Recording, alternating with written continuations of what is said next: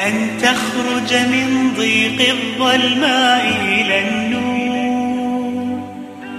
أن تولد ثانية والماضي مغفور. لحظة أن تشعر بالله في قلبك يقذف بهدى. هذا ما لا يدركه وصف وشعور. يا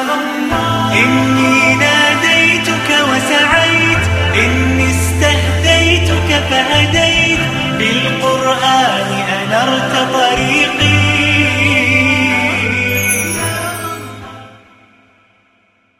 قال رب اغفر لي وهب لي ملكا لا ينبغي لأحد من بعدي. قال ابن جزيه قدم الاستغفار على طلب الملك لأن أمور الدين كانت عندهم أهم من الدنيا فقدم الأولى والأهم. لا يمنعك اقتراف الذنب من الدعاء فانقباضك بسبب الذنب يبسطه رجاؤك في كرم الرب. واذكر دعوة نبي الله سليمان. رب اغفر لي وهب لي ملكا. فسخرنا له الريح تجري بأمره رخاء حيث أصاب. كل الخلائق جند لله يبعث بها حيث يشاء إن شاء ومتى شاء.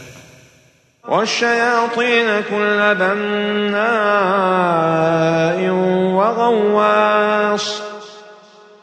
ذكر الإمام القرطبي أن الشياطين ما سخرت لأحد قبل سليمان وأن سليمان أول من استخرج اللؤلؤ من البحر عن طريق شياطين غواصين. وآخرين مقرنين في الأصفاد. من تمرد وعصى أو امتنع عن العمل وأبى أو أساء واعتدى لا بد له معه من حزم ومن عقوبة. وكانت العقوبة هنا الحبس في الأغلال. هذا عطاؤنا فمن أو أمسك بغير حساب. أنعم الله عليه بحرية الإنفاق والإمساك. ومعلوم أن سليمان عليه السلام سيستعمل هذا العطاء فيما يرضي الله. وهذا شأن كل مؤمن. عطاؤه لله وإمساكه لله. وإن له عندنا لزلفى وحسن مآب. أقرب الناس جوارا من الله يوم القيامة أكثرهم عبادة وطاعة له اليوم. في الحديث إن أحب الناس إلى الله يوم القيامة. وأقربهم منه مجلسا إمام عادل وإن أبغض الناس إلى الله يوم القيامة وأشدهم عذابا إمام جائر واذكر عبدنا أيوب إذ نادى ربه أني مسني الشيطان بنصب وعذاب. أصيب أيوب عليه السلام بنوعين من المكروه الغم الشديد بسبب زوال الخيرات التي كانت بين يديه وهو النصب والألم الكثير الذي حل ببدنه بسبب الأمراض وهو العذاب. قال صاحب الكشاف ألطف أيوب عليه السلام في السؤال. حيث ذكر نفسه بما يوجب الرحمة ولم يصرح بالمطلوب. ويحكى أن عجوزا تعرضت لسليمان بن عبد الملك فقالت له يا أمير المؤمنين مشت جرذان أي فئران بيتي على العصا. فقال لها ألطفت في السؤال. لا جرم لأجعلنها تثب وثب الفهود وملأ بيتها حبا. هل أصاب الشيطان أيوب بالمرض؟ والصحيح لا. قال ابن عاشور أي مسني بوسواس سببه نصب وعذاب. فجعل الشيطان يوسوس إلى أيوب بتعظيم النصب والعذاب عنده ويلقي إليه أنه لم يكن مستحقا لذلك العذاب ليلقي في نفس أيوب سوء الظن بالله أو السخط من ذلك. ففي قول أيوب أني مسني الشيطان بنصب وعذاب كناية لطيفة عن طلف لطف الله به ورفع النصب والعذاب عنه بأنهما صار مدخلا للشيطان إلى نفسه فطلب العصمة من ذلك. اركض برجلك هذا مغتسل بارد وشراب. ضربة قدم من أيوب المريض كفيلة بأن تفجر عين ماء فوارة لأن الضربة سبب والله رب الأسباب تأتمر بأمره. الفرج أقرب إليك من رجليك حين يأذن الله. لو شاء الله لنبع الماء بلا سبب لكن قضى الله أن لكل شيء سببا. ووهبنا له أهله ومثلهم معهم رحمة منا. رحمة منا لا فضلا منك. فما ترفل فيه من نعم ليس بسبب ذكائك ولا اجتهادك بل برحمة الله. بالصبر تعوض خسائرك وتنال أضعاف ما فقدت. وخذ بيدك ضعفا فاضرب به ولا تحنث. ما ألطف الله بعباده. غضب أيوب عليه السلام على زوجته فحلف ليضربنها مئة جلدة. فأفتاه الله أن يأخذ ضغثا وهو حزمة حشيش فيها مئة عود فيضربها به ضربة واحدة ليبر بيمينه. نزل الوحي من السماء لحماية زوجة وفية. فما أعظم الوفاء؟ وما أعظم تكريم الله للزوجة إن أحسنت خدمة زوجها. يجعل الله للصابر مخرجا من كل معضلة حتى من يمينه. إنا وجدناه صابرا. يا ترى كيف سيجدك ربك إذا ابتلاك؟ إنا وجدناه صابرا. نعم العبد إنه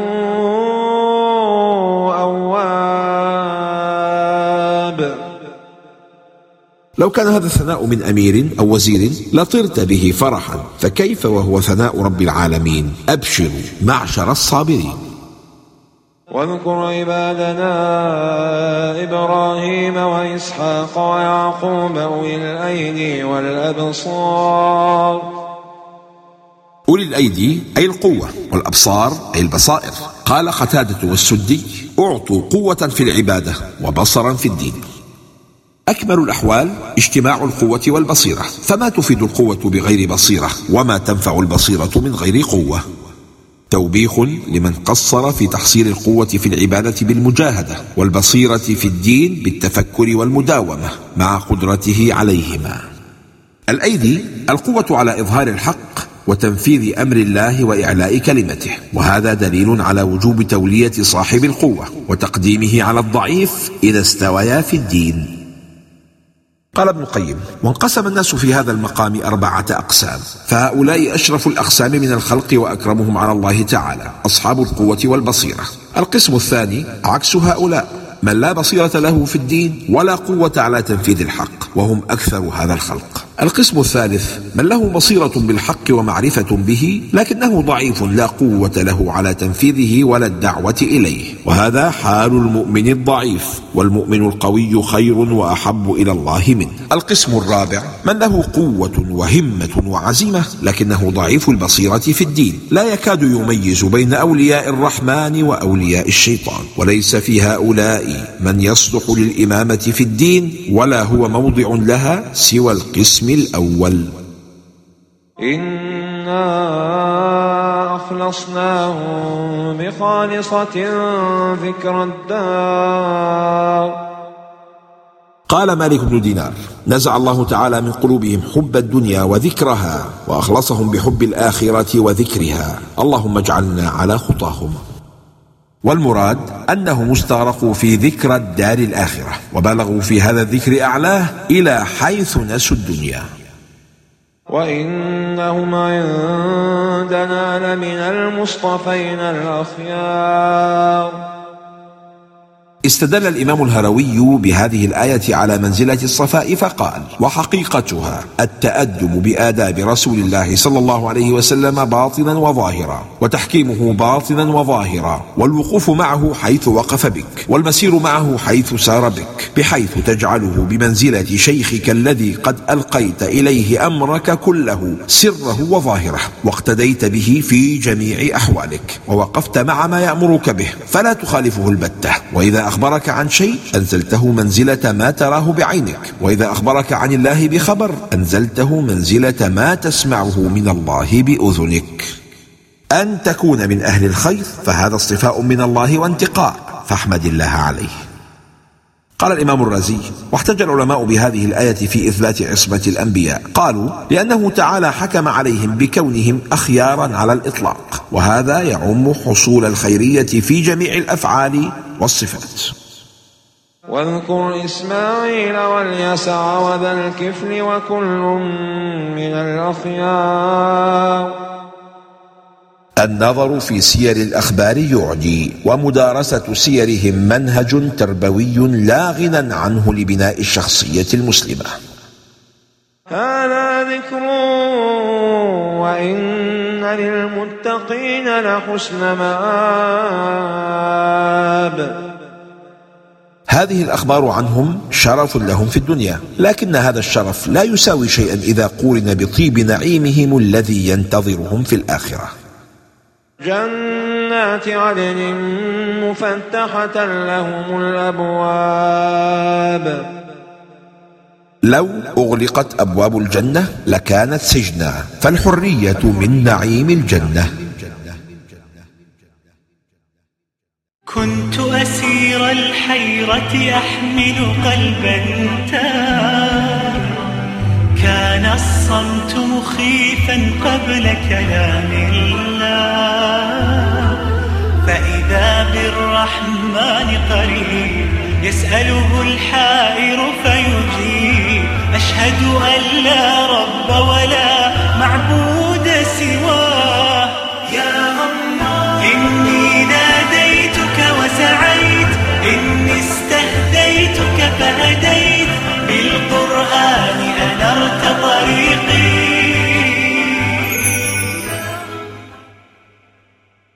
متكئين فيها. على قدر التعب هنا تطيب الراحة هناك. يدعون فيها بفاكهة كثيرة وشراب. الاقتصار على ذكر الفاكهة في الطعام للإشارة إلى أن أكل أهل الجنة لمحض التفكه والتلذذ. لا أنه من جوع وجاءت نكرة إشارة إلى كثرة أنواع الفاكهة. وعندهم قاصرات الطرف أتراب. قال السدي قصرن أبصارهن وقلوبهن على أزواجهن فلا يردن غيرهم. كلما حققت المرأة المسلمة هذه الصفة زاد جمالها. قال ابن عاشور ويجوز أن يكون المعنى أنهن يقصرن أطراف أزواجهن عليهن فلا تتوجه أنظار أزواجهن إلى غيرهن اكتفاء منهن بحسنهن وذلك كناية عن تمام حسنهن في أنظار أزواجهن بحيث لا يتعلق استحسانهم بغيرهن فالأطراف المقصورة أطراف أزواجهن. أتراب. أتراب. متساويات في السن والجمال والشباب. فلماذا خلقهن الله على هذه الحال؟ قال القفال والسبب في اعتبار هذه الصفة أنهن لما تشابهن في الصفة والسن والحلية كان الميل إليهن على السوية وذلك يقتضي عدم الغيرة. هذا ما توعدون ليوم الحساب. هذا من كلام الملائكة أو كلام الله لأهل الجنة. فأي بشارة وأي سعادة تنتظرنا؟ إن هذا لرزقنا ما له من نفاد.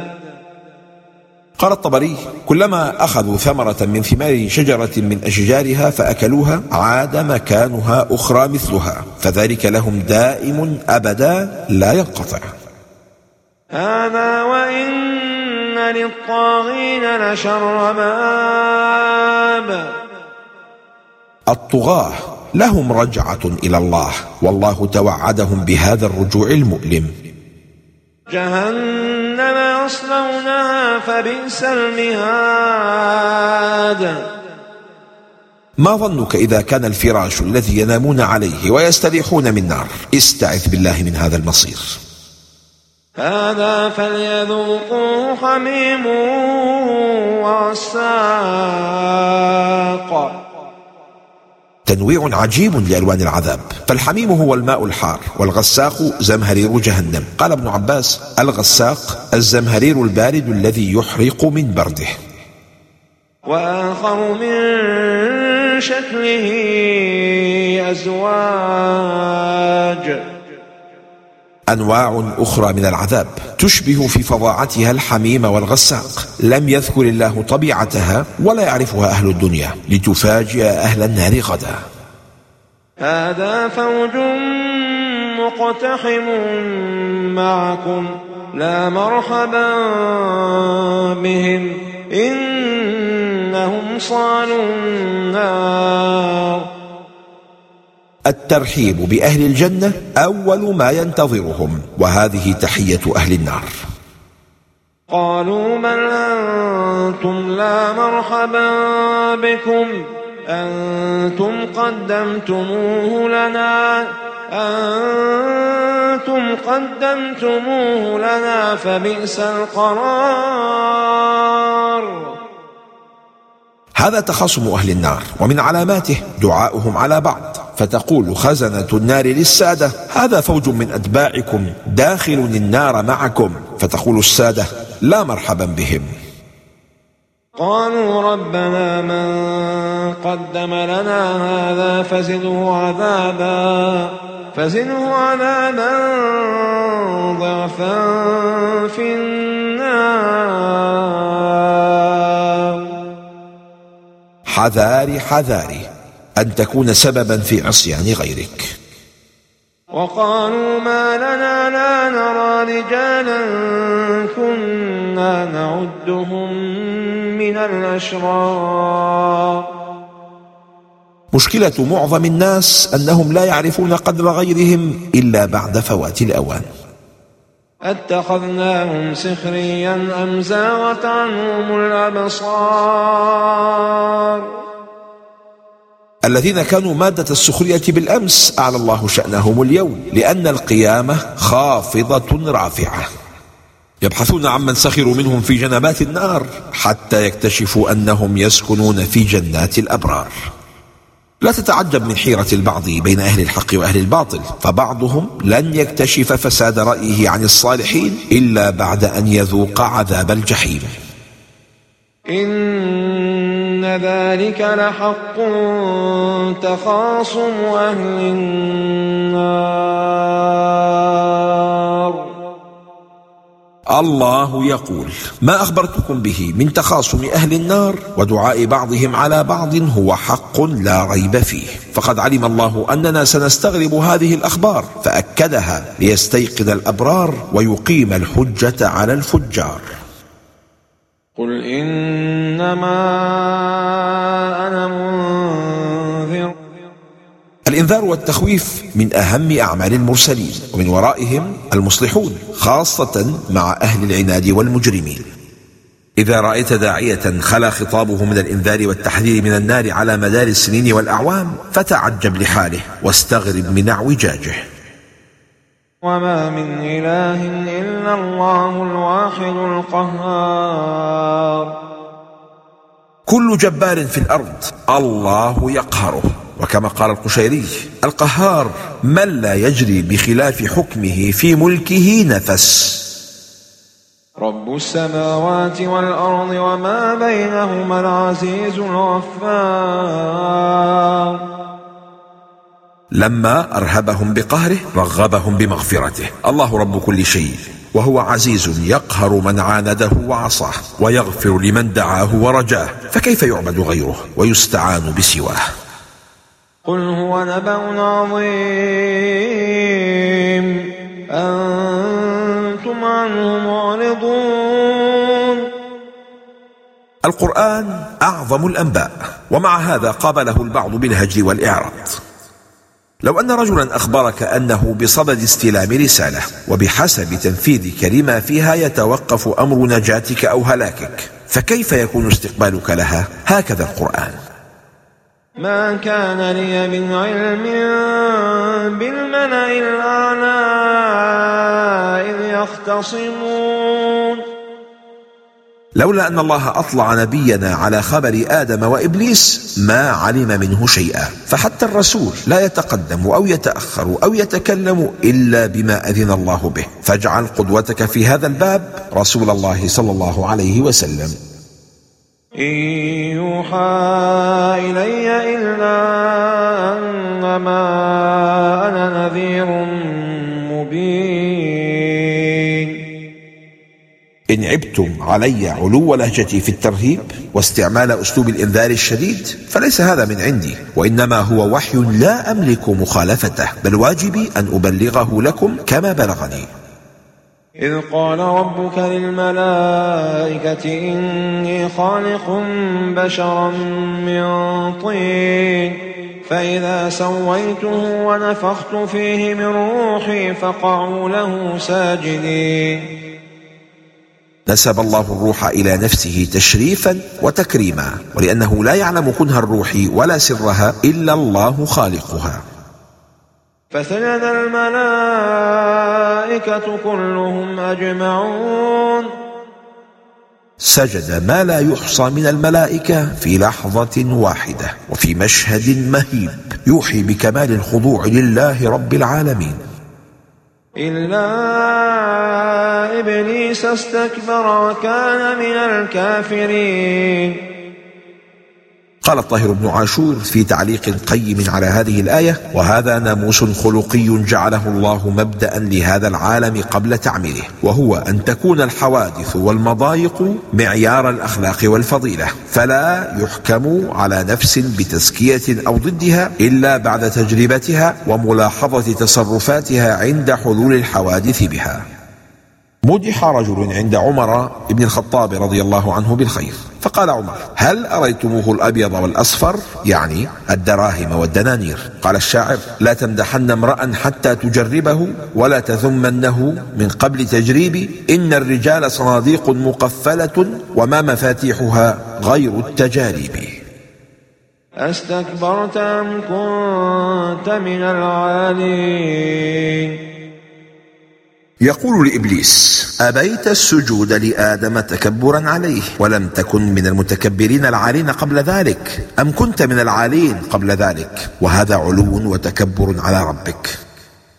قال أنا خير من خلقتني من نار وخلقته من طين. في الآية تقريع من الله للمشركين الذين كفروا بالنبي صلى الله عليه وسلم وأبوا الانقياد له استكبارا أن يخضعوا لرجل منهم كما أبى إبليس السجود لآدم استكبارا أن يسجد لبشر من طين. كلمة إبليس التي بسببها هلك يكررها المتكبرون في معاملاتهم كل يوم. أسوأ الكبر بما ليس باجتهادك ولا من ثمرة مجهودك.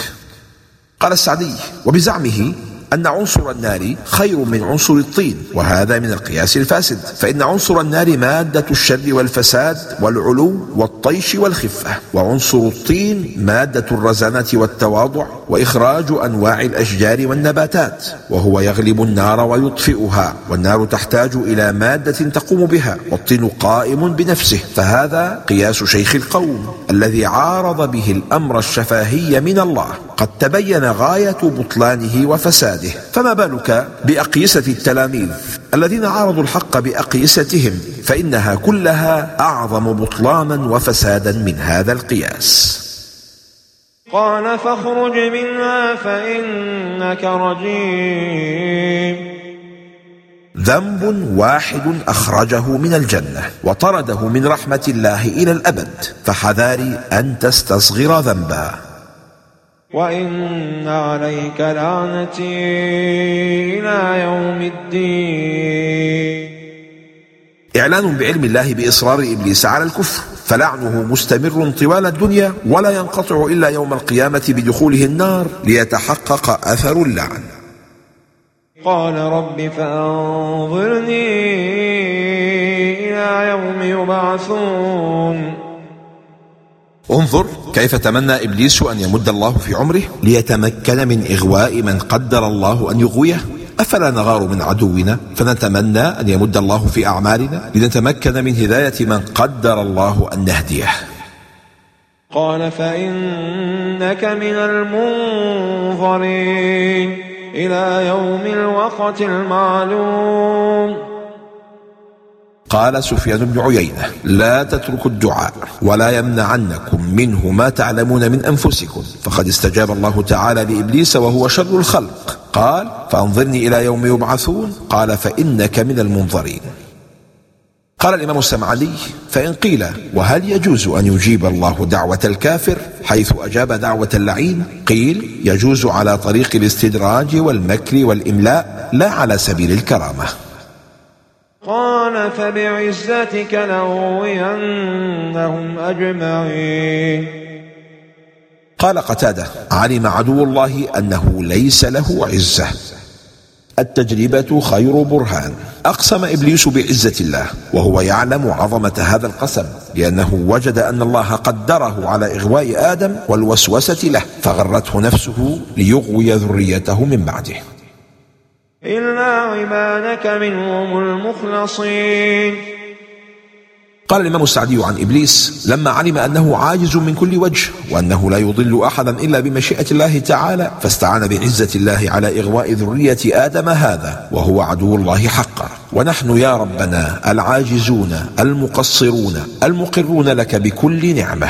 ذرية من شرفته وكرمته فنستعين بعزتك العظيمة وقدرتك ورحمتك الواسعة لكل مخلوق ورحمتك التي أوصلت إلينا بها ما أوصلت من النعم الدينية والدنيوية وصرفت بها عنا ما صرفت من النقم. أن تعيننا على محاربته وعداوته والسلامة من شره وشركه ونحسن الظن بك أن تجيب دعاءنا. قال فالحق والحق أقول. الله هو الحق ويقضي بالحق ولا يقول إلا الحق. لأملأن جهنم منك وممن تبعك منهم أجمعين. امتلاء جهنم بالجن والإنس. قال النبي صلى الله عليه وسلم لا تزال جهنم تقول. هل من مزيد؟ حتى يضع رب العزة فيها قدمه فتقول قط قط وعزتك. ويزوى بعضها إلى بعض. قل ما أسألكم عليه من أجر. هل يجوز أخذ أجر على الإمامة بالمصلين؟ ثبت عند البخاري وغيره أن جماعة من المسلمين نزلوا ببعض العرب فلدغ سيدهم فعالجه أحد الصحابة بالقرآن أي رقاه فشفاه الله فأخذوا على ذلك أجرا فأخبروا بذلك رسول الله صلى الله عليه وسلم فقال إن أحق ما أخذتم عليه أجرا كتاب الله وما أنا من المتكلفين تتسلل محبتك إلى القلوب بحسب بساطتك وعدم تكلفك. البساطة فن نبوي. لم يكن رسولك متكلفا فكن على سجيتك ولا تتقمص شخصية غيرك فهذا مفتاح القبول وسر الوصول للقلوب والعقول. إن هو إلا ذكر للعالمين. هذه رسالة لعالمي الإنس والجن ولأهل السماء والأرض وللخلق أجمعين. ولتعلمن نبأه بعد حين. قال الإمام الطبري وأولى الأقوال في ذلك بالصواب أن يقال إن الله أعلم المشركين المكذبين بهذا القرآن أنهم يعلمون نبأه بعد حين من غير حد منه لذلك الحين بحد وقد علم نبأه من أحيائهم الذين عاشوا إلى ظهور حقيقته ووضوح صحته في الدنيا ومنهم من علم حقيقة ذلك بهلاكه ببدر.